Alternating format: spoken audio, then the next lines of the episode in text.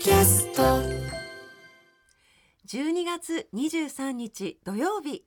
時刻は午後4時30分になりました。工具大好き。この番組はネットでもリアルでもものづくりのサプライヤートラスコ中山の提供でお送りします。工具大好き。こんにちは。高野倉正人です。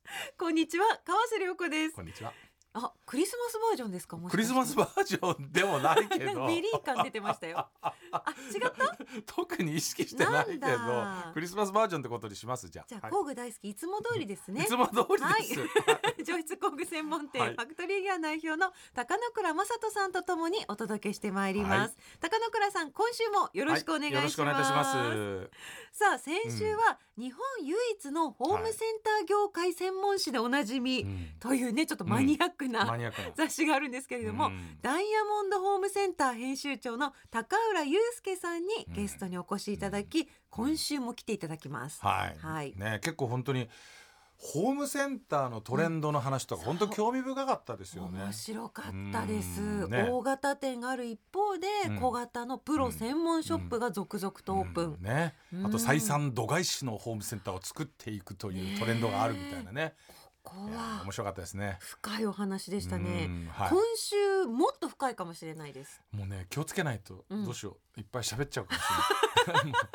だってもうちょっとほんとさ大好きなんですよホームセンターが。そうですよね。ホームセンター大好きに変えたいぐらい大好きなんですよ。工具大好きです。ホームはそうかね。そうだよね。はい。まあぐらいね欠かせないものですからね、はい。はい、ではですね過去の放送ぜひね皆さん聞いていただきたいですね、ポッドキャストでもうん。聞いていただけますし、番組 YouTube でもはい。配信していますので、うん。ご覧になってみてください、はい。では早速今日も明るく楽しくスタートしましょう。はい。それでは皆さんご一緒にホームセンターと工具大好き。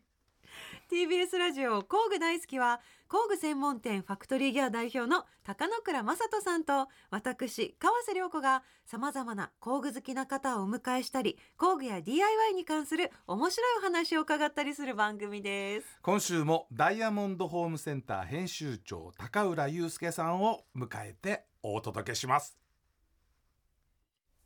TBS ラジオ工具大好き川瀬良子とファクトリーギアの高野倉正人がお送りしています。さあ早速ですが今回のゲストの方お呼びしたいと思います、はい。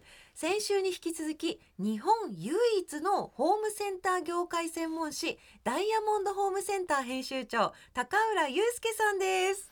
改めまして、えー、日本で一番ホームセンターに詳しい男 ダイヤモンドホームセンターの高浦祐介です。よろしくお願いします。よろしくお願いしもうさいろいろ聞きまたいことだらけで先週からすもう。本当ですね、はいもうごめんなさい。本当にあのいえいえいえ。すいません番組ねあの編集していただいて。本当にご迷惑かけております。まあ毎回のことですけれどもね。止まった後にえーたくさ本んお話を聞いて。それだけいろんなね物語があるということ大ですね。好きだからさホームセンターそうですよ。好きだからこそのはい。愛が溢れてますよいやもうね、本当に聞きたいことだらけですもんね。はいでですね先週はホームセンターの最新情報だったり、うんうん2023年のトレンドとかね、魅力をお伝えしていただいて、うん。読者人気投票ストア・オブ・ザ・イヤーというものがあるんですけれども、うん。はいはいこちらでは DIY を東京の恵比寿で体験できるお店のお話もありました、うん。こちらも面白かったですね。ね。うん。本当にその大型店ができつつある中で真逆の方向で小型でプロ専門のちょっとニッチなうんホームセンターというかそういったものもできているというお話でした。でですね、うん。私ちょっと気になるのが、高浦さんご自身は工具はどうですか？いやもうこの番組に呼んでいただいた時からもうこの質問だけどう答えようかなと思ってたんですけど なかなかですねやっぱ都内で私まあ一人暮らし独身なんですけど、はい。で賃貸はい。でやってるとなかなか DIY やる機会がなくてですね、あら。もちろん今あの、ま、もちろん仕事で、はい。あのあの賃貸でも DIY できるようなものどんどんできてるっていうのは、もちろん知ってはいるんですけど、はい。ちょっとなかなかですね、うん。プライベートの方ではほぼ触っているただ、はい。仕事で、うん。まあ、それこそ工具売り場とか、うんうん。なんて言うんでしょうあの、うん。電動工具の売り場とかもはい。見るようになって、ちょっとずつ、うん。なんかあこれかっこいいなとかおお思うようにはなりました、ね。うんおー。じゃあもうぜひですねあのいじる場をご提供しますので やることいっぱいあるんですよ今うちもね。はい。ね。ぜひ来ていただいて。ちょっと体験して体験それを自分の雑誌にもし載せようかな。はいでもやっぱりその体験してもらう場がもっとあるといいかもしれないですよね。そうですね。そうすると工具好きがもっと増えそうですよね。うん。そうですね、うん。まあ、なかなかあの本当に都内にいるとねやる機会とかもないと思うんですけども、はいまあ、そういうことも含めてはい。やっぱりちょっとホームセンターのあり方っていうのは少し考えていかないといけないと思いますよね。そうですよおっしゃる通りだと思います。はい。プロが触れるのはもちろんなんですけどまだ初心者の本当入り口として体験できる工具ってもっと触りたいなと本当思うので、はいそういうホームセンターとかもできないんですかね。最近新しい店だとはい割とそういう、なんですか工房あのそれこそカインズさんだったらカインズ工房みたいなの作ったりですとか、うんそういうところは増えてきてはいるんですけれども、はい。やっぱどうしてもまだうん少ないと思いますね。なんでですか？これはねもうビジネス効率なんですよ。やっぱりそのあの体験させるってなると場所も必要だし、うん人も必要だしでその要はこうデモしてすぐその人たちが買うかって言ったら買わないので、あそうするとやっぱりそのホームセンあのビジネスとして考えた時に、はい。体験する場所ってうん。めちゃくちゃ効率が悪いので、うんうんうんそれこそなかなかそこにあの手をかけられないっていう事情がありますよね。あおっしゃる通りですうん。なるほどね。それこそなんかイベントとかも定期的に開催しますってやってらっしゃるところもあるんですけど、はいそれで集まるの数人だったら本当にそれって採算取れんの？と。そのそれだったらその売り場潰して、うん。あの物を見た方がいいんだとね。いう発想にどうしてもなっちゃう。うんのが今の現状かなというふうに。そうなんですね、はい。でもだからこそそのプロ専門のショップがまたど続々とオープンしてるんですかね。まさしくあうのん。その一般ユーザーを狙っていくっていうのとはまた逆に、はい。あのプロの職人の方、うん。あのっていうのをもうターゲットにした、専門店っていうのを今、うん。ホームセンターはどんどん今出してるというのが現状ではありますね。はい、うんあれですかねファクトリーギアさんもプロ需要というか、うん。あのカインズ千葉ニュータウン店にうん。出したのはそういうことですか、全然違います。あれ？違います？全然違います。全然違います。あら。あのカインズさんの千葉ニュータウン店に、はい。あの要はこうガレージライフを提案するコーナーを作ったんですよ。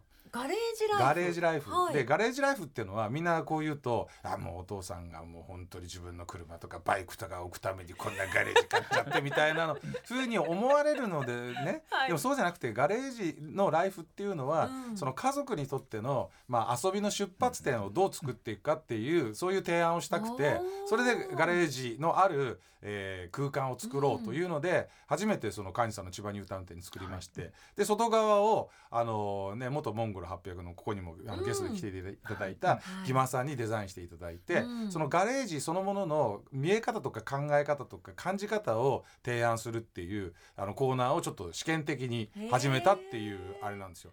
うん。だってね、うん。あのホームセンターの中でガレージライフ感じる空間ってこんなにホームセンターあんのにうん。ないんですよ。ないんですね。本当にないと思います。だって自転車売り場とかあるし、はい。ででももそうあるんだけど、で工具もいっぱい置いてあるのに、はい。どこにガレージを感じる空間があるかっていう、でもやっぱりその今ガレージのある家とかね、まあ賃貸のガレージハウスとかがあってうん。めちゃくちゃ人気なのに、うん。ホームセンター受け皿になってないんですよ。うんうんうんちょっとおかしいんじゃないかなっていうのでちょっと試しにそのガレージライフにちょっと寄せた売り場作りをしてみてるっていうのがあのニュータウン店でうん。プロ目線とはちょっとまた違うあのまあはい遊びを提案するライフスタイル提案型っていうのかな。うんうんうん。うん。なんかちょっとそんな感じで作ったんです。実際どうですか？あの数ヶ月経って。えまだね、ん。あのいろんな意味でまだからっていうかもともとやってるのは千葉ニュータウンなので、はい。ファクトリーギアの柏店にすごい近いっていうこともあってうん。もともとのお客さんがいて僕が試しに行ってた立ってると、はい こちゃこっちゃみたいな。っていうぐらいもともと知ってる人が多いのでだから非常にまあそういう意味で言うとあのロケーション的にはいい場所なのでね。うん。もうもともとファンがいる場所だったので。そういうことなんですね、うん。いやでも高原さん本当にホームセンターにお詳しいと思うんですけど、うん。そのガレージライフを提案するっていうこのやり方はいかがですか？いやまさしく、うん。あの今い日本のホームセンターに欠けている、はい。まあなんかあの一番のところがやっぱ DIY をうん。どうやっていくのかっていう、要は DIY を楽しむ、はい。暮らしとかゆをどうやって豊かにするのかっていう部分がうん。一番欠けてる部分だと思うので、うん。こういう提案というのはうん。どんどんホームセンターは私はやっていくべきだと。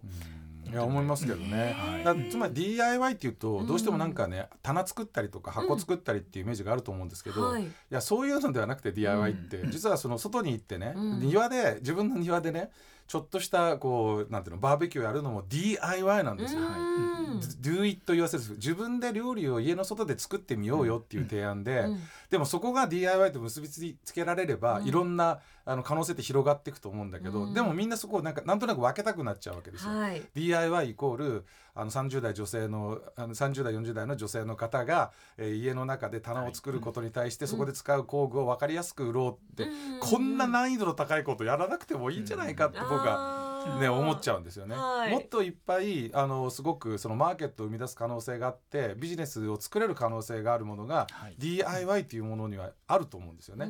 なんかそういうところまでテーマを広げていけば、うん。売り場の作り方とか、うん。なんか物の売り方も変わってくるんじゃないかなっていうふうにうん。思ってて、この辺はちょっと深掘りはまたおこの終わった後にゆっくりちょツールズバージョン。っとねと僕は思いますなんとなく。もう本当に今高中さんおっしゃったことにもう本当全面同意です。ありがとうございます。いや本当そうです。DIY なんとかしたいなって私も思うう。んせっかくまあ日本唯一の業界誌なんで、うん。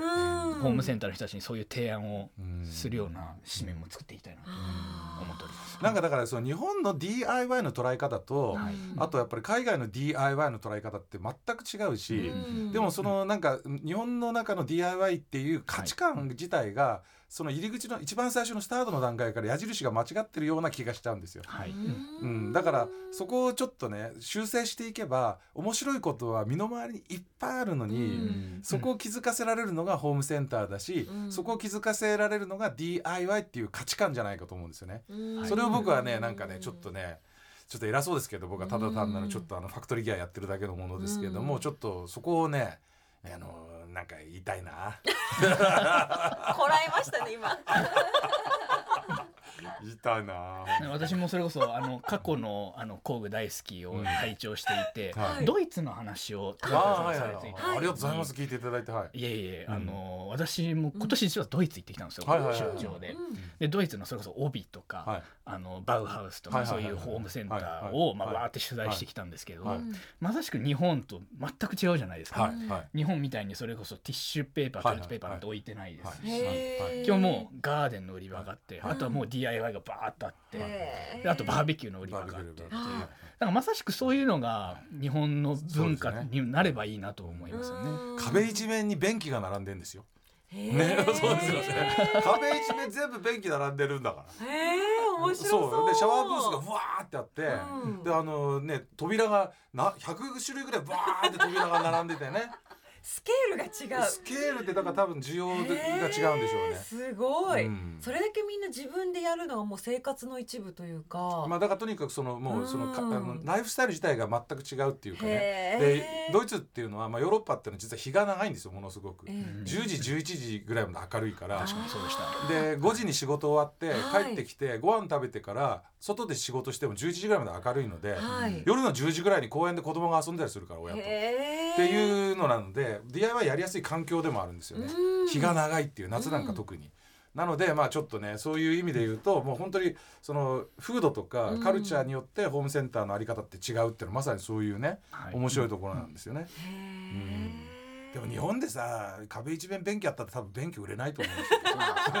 おっしゃる通りです。そうですよね。それこそドイツ行ったらあのフロア材だけの店とかもあったんあですけど、そうそうそうそうそうそう。日本で絶対無理ですもんね。採算が悪くてうんなかなかねやっぱかん環境というかライフスタイルが違いますね。い。やだからねもう本当にね、ちうん。面白いんですよ。ホームセンターを巡るっていううのは。ーうん。んだからあのーぜひ皆さんもね海外旅行とか行った時に、あの時間ね今観光地見るともちろん面白いんですけど、はい。多分ね今スーパーマーケットって結構、うん。観光行った時にお土はい産買うのに、空港で買うより安いから、はい。あのスーパーマーケット買うけど、うん。ホームセンター本当もっと面白いですよ。そっか。面白いです。うだから変な話をあの海外のね僕イタリアとか行った時に、はい。ホームセンターに行ってあのイタリア語の、うん。あのこうね侵入禁止とか、はい。うん。トイレットとかもトイレッテンとかなんか書いてある、うん。イタリア語のあのあれを買ってくるだけで、はい。めっちゃいいお土産。みんなすごい喜ぶもん、うんうんうん。イタリア語の売ってないじゃないですか。英語あるけど、それだけかっこいいですよね。かっこいいですよね。ドイツ語とかね。はトイレなんとかってのは分かるじゃないですか。あ トイレかな。トイレかな。そうそうそうそう。絵もあるし。そうそうそう。絵もあるし、ね、だからそうするといろんな暮らしぶりとか、うん。あともう本当にろうそくをよく使うんだなとかね、うん。そういうのもうんすごいいろいろ見えたりするんで、うん。ホームセンター面白いですよ、海外行ったらぜひ、うなんかその目線いいですね。海外行ったらホームセンター行くみたいな、だ植物も違うから本当あに。面白そう、うん、だからそれもすごい面白い。あの本当ベジタブルとかもやっぱ全然違うし、うんなんか価格の違いとか、まあそういう葉っぱの違いとか色づきの違いとか、うん。あの枝ぶりの違いとかいやもう面白いですよホームセンター。一日遊べると思う。一日いやね一日取ってほしいな。足りないかも。ホームセンター巡りでね。うん、うん。そうそう私このホームセンターの実は雑誌をやる前がスーパーマーケットの雑誌だったんですけど、えそれこそもうそれこそドイツ最後一日フリーの日作ってたんですけど、はい。スーパーとホームセンター行ったらもう終わりでした。観光地行かずに。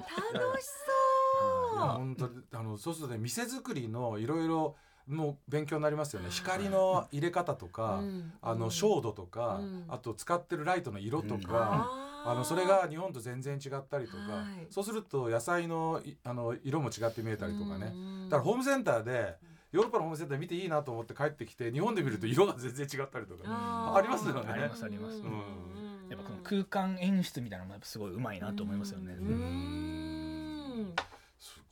うんうんすごい聞きたいことだね。目線がさすが違いますね。ねうん。そうそう来年があの私ローマ行く予定なんで。ローマですか？いつ。ですか？6月ですね何しに行くんですか6月に？あの実はですね毎年グローバル DIY サミットっていうのがあるんですよ。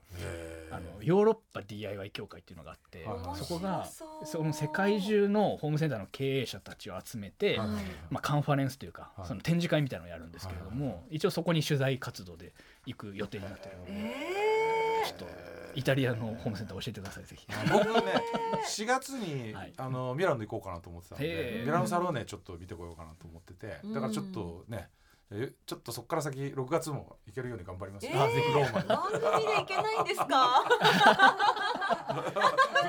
無理です。今即答されたいいねって言ってくださるかなと思って。無理です。これは無理かも。は自腹で行こう自腹でい、考えときます。貯金します。はいちょっとねあのねこうストアオブザイヤー狙いのですねお店をですね、えーオープンしますおお。はいあのーギガファクトリーギア神戸というのをですね、2024年の3月にオープンする予定になってるんですけど、うんファクトリーギアって店舗の規模がだいたい40坪ぐらいが平均なんですけど、金倉さん、ギガのお話は CM の後でた40っぷ坪りお願いぐらいがですねします。平均なんですけど CM 行ってこ CM 行って。れでねあのねちょっと説明しますとですね。TBS ラジオ工具大好き川瀬良子とファクトリーギアの高野倉正人がお送りしています。ゲストは引き続き雑誌ダイヤモンドホームセンター編集長の高浦祐介さんです。よろしくお願いしよます。よろしくお願。いします。はい高野倉さんどうぞ。言っていい言って。いいよかった。やっとやっと許可出た。待ってましたよ川瀬さん。ありがとうございます。はい。まあちょっとお話ししますとですね、2024年の春にあの神戸の六甲アイランドにはい。ギガファクトリーギア神戸っていうねちょっとあのー大きいファクトリーギア。はい。うん。ギガファクトリーギア神戸をオープンするんですけど、ファクトリーギアでだいたい平均40坪ぐらいのお店なんですが、はい。今回なんと300坪、三百坪。えはい、300坪の売り場面積の中に、はい。えーまあ、ファクトリーギアももちろんなんですけどそれ以外にこう16社はい。16社がそのエリアの中に、うんまああのポップアップストアっていう言い方で始めようと思ったんですがはい。全員ポップアップじゃなくてずっといていいですかっていうので始まってるみたいなんですけど 常設。常設でいいですかみたいな感じで 普通の常設店じゅ16社集まっていただきまして。まああのまあもちろんあの最近非常に注目されているミルウォーキーさんというですね。台湾にもありましたね。はい、台湾にもありますけれども、はい。そこのミルウォーキーさんの売り場、であのミルウォーキーさんって、まあ、あのメーカーさん自体がこうでデモデモあのショールームみたいなのをオープンされてるんですけど、はい。実際に買えるっていうところが今ほとんどなくてギガファクトリーギアの中の25坪のスペースを、うん。えミルウォーキーさんが使ってそこでミルウォーキーさんが伝えたい世界観みたいなことをこう、えー展開されるんですけど、でこのギガファクトリーギアっていうのは何をやりたいかっていうと、うん。あの働く人たちをえーかっこよく、えー額に汗して働く人たちを、うん。えー憧れの存在にしようっていうのうん。を最大のコンセプトにしてそのメンバーも集められてるんですね。はい。でそれがあのジャパンクラフトマンアソシエーションっていうその日本のものづくりのあり方を根本的から変えていきましょうっていう一つのこう、えーまあ、組織を作りまして、はい。その組織の皆さんが、えーそこのギガファクトリーギアの中で、えーかっこいいワークスタイルを体現させていくっていうコンセプトなんですよ。うん。なるほど。なんで集まってきていただいている皆さんももし本当にそこに共感していただいている方たちなので、はい。まあ、もちろん今ミルウォーキーさんたちが自分たちの世界観っておっしゃいましたけど、でもやっぱりミルウォーキーさんはかっこいいがアメリカのワークのかっこよさみたいなことをどう世の中に伝えていくかっていう部分ですごい共感共有えーしてる部分でもあるので、うん。まあ、だから面白いところで言うとねコンバースさんね。うんコンバースさんがコンバースさんのセーフティーシューズに特化してあの売り場を作ったりとか。あのベトプロって言ってですね普通あの作業バッグってまあ本当に安く3000円ぐらいで買えるものがうん。3万円約10倍ぐらいするうん。アメリカのトップブランドなんだけどうん。そこののね日本に入ってるフルラインナップが置かれたりとかですね。うん。あとまあワークウェアでいうとユニバーサルオーバーオールさんうん。がですねはい、カジュアルのアパレルではなくてはい。ワークウェアのラインをそこで展開するとかあとまあトップランクさんっていう日本のあのまあ輸入車をたくさん扱ってらっしゃるお店が関西初上陸でうん。そのギガファクトリーギアの中にあの輸入車が置かれちゃうとかですね。なるほど。へー。あとはもう はい。あともう本当にあのゴールドジムさんで使ってらっしゃるようなウェイトのマシーンとかを、えーはあ。売ったりとかあとまあその時に使うゴールドジムのアパレルとかうんサプリメントなんかも、えー売ってですねワーカーのこのボディメイクまで考えましょう。へ健康まで考えましょうみたいなそういう提案をするあのストアをオープンするのではい。多分ちょっと、あのホームセンターとはの売り場とは全く違う空間をうん。ちょっとやっちゃおうかなと、うん。疲れました。ね。伝わってきました。ねメガですらないですからね。その上を言ってますから。そうですね。疲れましたもう。えーやっぱこのなコンセプトはやっぱなかなかないですか？いやびっくりしました。うん。それこそミルウォーキーさんとかも、ほん。と最近あの一部のプロショップとかでも見るようにはなりましたけれども、うんそれさっきの話じゃないですけどアメリカに行ったら、うん。ミルウォーキーさんの売り場だらけじゃないですか。今すごいんです。今すごいです。はい。へーなんかそういうのがなんか日本でもどんどうんん。広がるなんかその、なんていうんでしょうね。第一歩になりそそううなそうそうそうそうはないんです。でも本当ミルウォーキーさんとファクトリーギアってすごくそういう意味で言うとうん相性がいいっていうか、うん。あの価格帯も本当に決して安いものではないし、うんでラインナップもオートモーティブだけじゃなくて広くあの建築とか電気関係とか、あのあとアマチュアの方とかでもそうだしあとレースの現場で、うん。あの今僕サポートしてるレーシングスルームとかが、はい。ミルウォーキーさん採用しようっていう話になったりとかまあすごい多岐にわたって今注目されてるブランドなんで、はい。めちゃくちゃ面白いと思うんですよね。うんでまあもちろんバーカウンターみたいなとこ作りますから。また？はいまたやりますから。お酒飲まないしバーもやらないけど、カウンターはバーバーカウンターカウンターはある。バーカウンターはあるもうバーのカウンターで工具こうけあのキャッシュこうねお金払うのはそこがキャッシャーはバーカウンターみたいなします。いやいいですね。でもイメージをどんどんこうやって壊していく方がいるとう。んうん多分ね本当にあの僕が大好きな空間を作ろうと思うんで。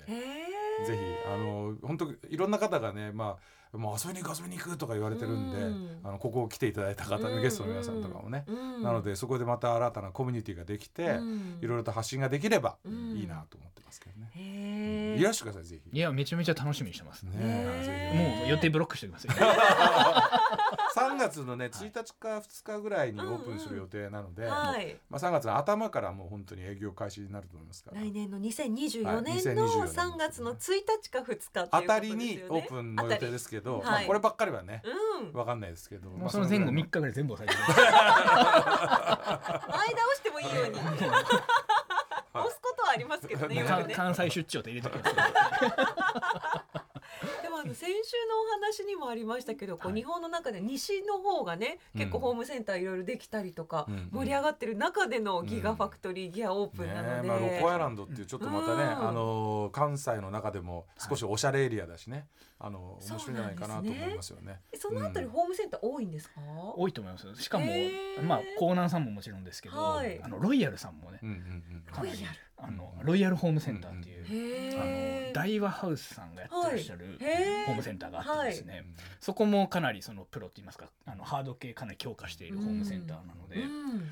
あの多分、まあ、スーパーマーケットされたからあのお話なんでね、はい。ご存知あご存知かもしれないですけど山田スーパーさんって、はいはいはい入るんですよこの館に。で山田スーパーさんが入ることで本当に多分感度の高い方たちが女性も含めて、あの近隣のですね、まあ、神戸といえば芦屋ね、うん。あの辺の方たちが来るような、はい。多分お店になると思うんですよね。うん。駐車場が500台なんで、うん。多分芦屋からのアクセスとかも決して悪くない。うん。で、まあ、大阪からも来る,、来ま来るだろうし結構広範囲で、まあ、山田スーパーさんっていうのはすごいスーパーなんですよね。めちゃくちゃ楽しそうですね。そうなんですよ。も もうテーマパーク。う いやいや本当だってねなんかね、うんあの野菜とかも本当はい。に地元の野菜とかでね、あの売り切れて最後、あ売れ残って最後安くなる安くして売るとかいうこと、うん。一切やらないスーパーらしいですよ。やっぱりちょっとあの違うスパスーパーというコンセプトで作られてるので、うん。まあ非常に注目されていて、うん。あの面白い館になると思うんですよね。ある意味うん両者ともこだわりの商品をそうなんですそうなんです。ねうんはい。そのただあの安く汎用品をじゃなくて本当にこだわってこういうはい。いいものをっていうあ共通点がはい。ありますありがとうございます。サポートしていただいてありがとうございます。そのね働く方をかっこよくっていうコンセプトがあるので。で体にいい食べ物を買って、ねもう帰るみたいなそういう。ボディメイクもはいボディメイク。もしてはいつながりますね。夢くでいい車をね夢を持ってああいいね。みたいななんかそういうのでね。うわあ神戸住んじゃおうかな。移住。いやでもギガファクトリーギアさん本当にあの、ダイヤモンドホームセンターさんのストアオブザイヤー2024選んでくださいよ。私に投票権ないんで。ないんですか？そ。れでたくさんあの このリスナーの皆さんに買っていただいて。そしたら皆さん投票していただける読者投票なんですよね。選んでくださいよ。ちょっとちょっと違いますえなんか言って言ったら選んでくれないんですか？読者投票。ダメなのダメなの。読者の方々に。裏取引できないんだ。でも狙えるかもしれないですよね。うん。全然ね可能性はあるっていうことですからね。だって多分本当に多分ちょっと僕はずっと本当になんかホームセンターと違うことをやろうとしてきたから、うん。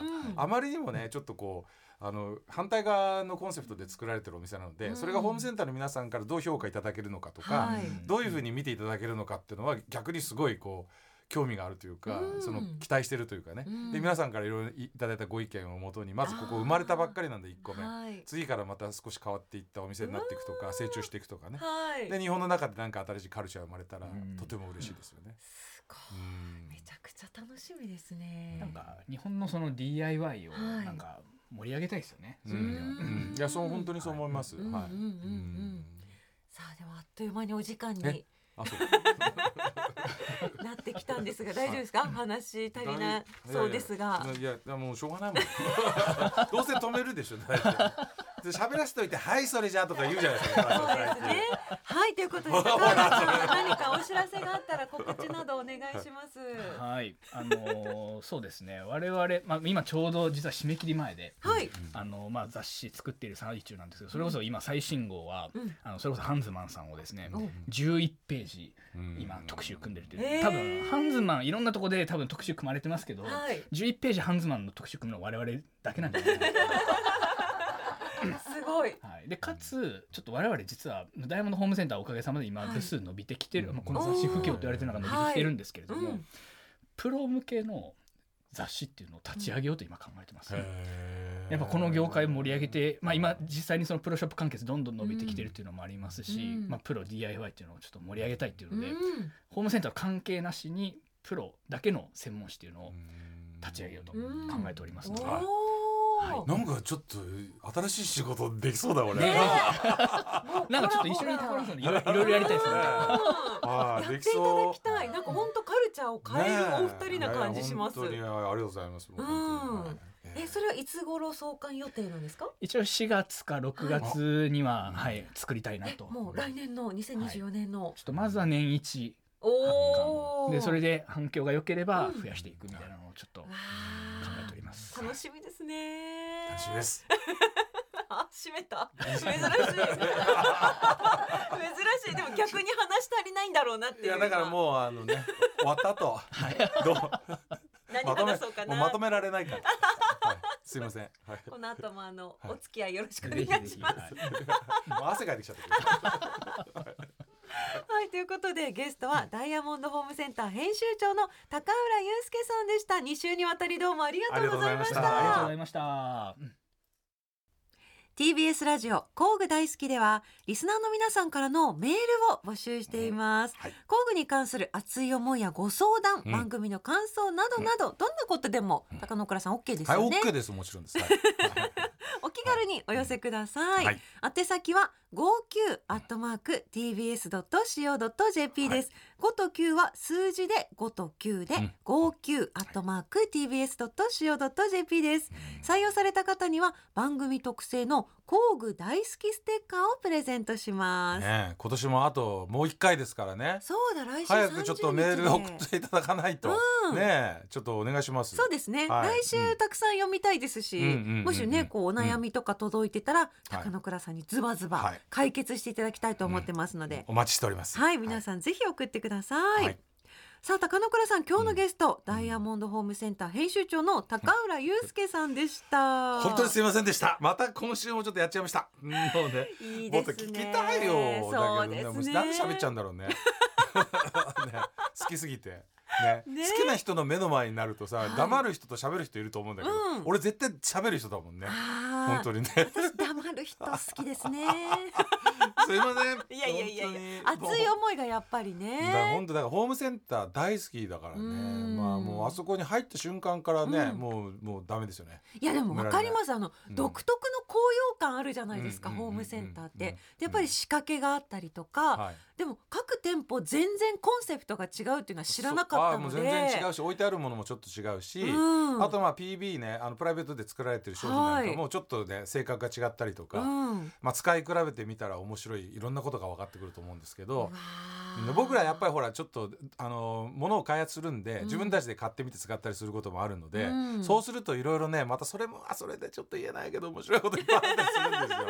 いや本当に。いいですね、うん。なんかこう年末年始きっと時間ができて地元に帰った時とか、うん。私必ずホームセンター行くんですけますよね。どあのクレは必ず行きますよね。そうですよね、うん。きっとリスナーの皆さんもそういう方多いと思いますので、うん。ちょっと今までと視点を変えそう。て、おなんかなんていうのかな、うん。お掃除道具買って、うんうん。で綺麗にして、うん。何か新しいの作って、ん。新年迎えるみたいなね、いい。そんな感じですよね。大いい体この年末年始はいね。いですね、はい。ぜひそんな風にも過ごしていただけたらいいなと思います、はい。はい。ということで次回もどうぞよろしくお願いいたします工具大好きここまでのお相手は川瀬良子とファクトリーギアの高野倉正人でした。また次回工具が今よりももっと好きになっているあなたとお会いしましょう。さようなら工具大好きこの番組はネットでもリアルでもものづくりのサプライヤートラスコ中山の提供でお送りしました